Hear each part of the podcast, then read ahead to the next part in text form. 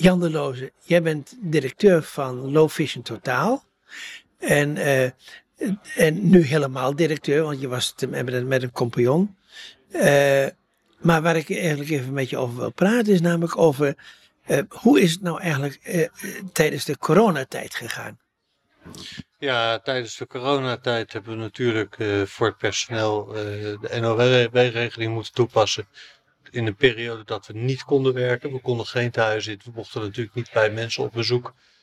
Was ook niet verstandig toen dat tijd, denk ik. En uh, nadat dat weer wel mocht, uh, hebben we dat netjes met mondkapjes en handschoenen gedaan. En allemaal desinfectiespullen. Om het elke keer ons materiaal weer schoon te maken. En dat werkt verder goed.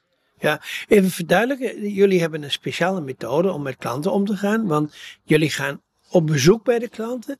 Meten het bij de klant thuis. In, in de omgeving waarin hij de uh, hulpmiddelen gaat gebruiken. En uh, nou ja, dat betekent dus veel contact. En dat komt dus niet. Nee, precies. Maar dat is correct wat je zegt. We doen het inderdaad bij de mensen thuis. We schrijven, we schrijven niet zomaar een bril voor. We kijken echt uh, aan huis wat het beste hulpmiddel is. Bij, uh, en welke lichtsituatie aanwezig is. Hoe groot de televisie is, waar iemand zit. En uh, zo maken we echt een hulpmiddel beter op maat dan dat we bij wijze van spreken in een ziekenhuis kunnen aanmeten. Ja, maar dat betekent dus eigenlijk dat, dat uh, tijdens de coronatijd eigenlijk de omzetten gewoon toch wel uh, uh, omlaag gingen. Ja. En uh, uh, um, was het erg moeilijk om er doorheen te komen? Uh, nou ja, goed. Uh, mm, ja, was het moeilijk om doorheen te komen. Ja, het heeft wel enigszins een, een klapje gekregen natuurlijk. Maar uh, we hadden nog wel iets in het verschiet liggen. Dus we hebben nog wel wat brillen op kunnen sturen. We hebben, nog wel, we hebben ons werk toch nog wel enigszins een beetje door kunnen zetten. We hebben het overleefd. Dus. Maar j- jullie hebben dus veel ook, ook als een verzendbureau uh, uh, gediend in die tijd? Nou, verzendbureau. Uh, de, de, de periode, het is niet zo'n hele lange periode geweest dat we niet konden werken. Dus we hebben het wel, we hebben het wel aardig door kunnen zetten. Ja, uh, zo, uh, tussendoor wel. Uh, nou, even over, over jullie producten. Waar ben je nou eigenlijk echt in gespecialiseerd?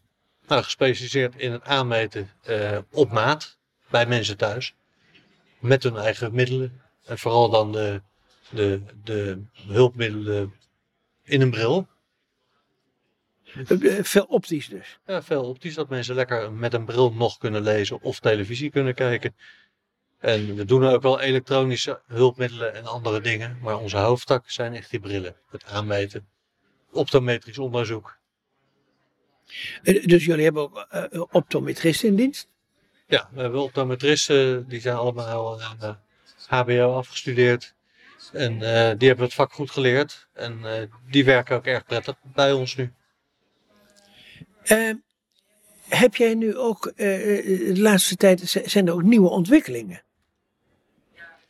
Nou, uh, nieuwe ontwikkelingen die kennen de mensen denk ik wel.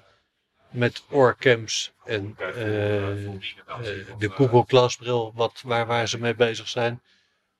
Maar dat zijn natuurlijk allemaal elektronische ontwikkelingen. Uh, Kun je even beschrijven wat een Google Glass uh, is? Uh, ja, Go- uh, het is een soort Google Glass. Die kan dus uh, tekst voorlezen. Die kan, uh, meen ik, vertellen waar dingen staan. Maar ik heb me daar zelf nog niet heel erg in verdiept. Het zijn vernieuwingen, uh, elektronisch. Ja... Het is niet onze hoofdtak. Onze hoofdtak is echt om mensen met het zicht wat ze nog hebben, dat te verbeteren. Zodat ze weer een beetje normaal kunnen kijken. En, eh, maar zijn er ook nieuwe ontwikkelingen? Glastechnieken of... Eh, eh, want we hebben in het, in het verleden wel technieken gehad dat, dat je met eh, veel dunne, dunnere glazen kunt werken. Of is dat min of meer een beetje uitgewerkt? Nee, bij ons is meer, bij, bij ons is meer het probleem geweest als je een bril voorschreef dat het eh, gezichtsveld erg beperkt werd. En we werken nu wel met kijkers die een veel ruimer gezicht hebben, die veel rustiger kijken. Pardon, waardoor men daar veel makkelijker aan kan wennen en men veel meer tevreden mee is. Ja, het was eigenlijk van hoe groter de vergroting, hoe nauwer het zicht. Ja, hoe hoger de vergroting, des te beperkter het gezichtsveld.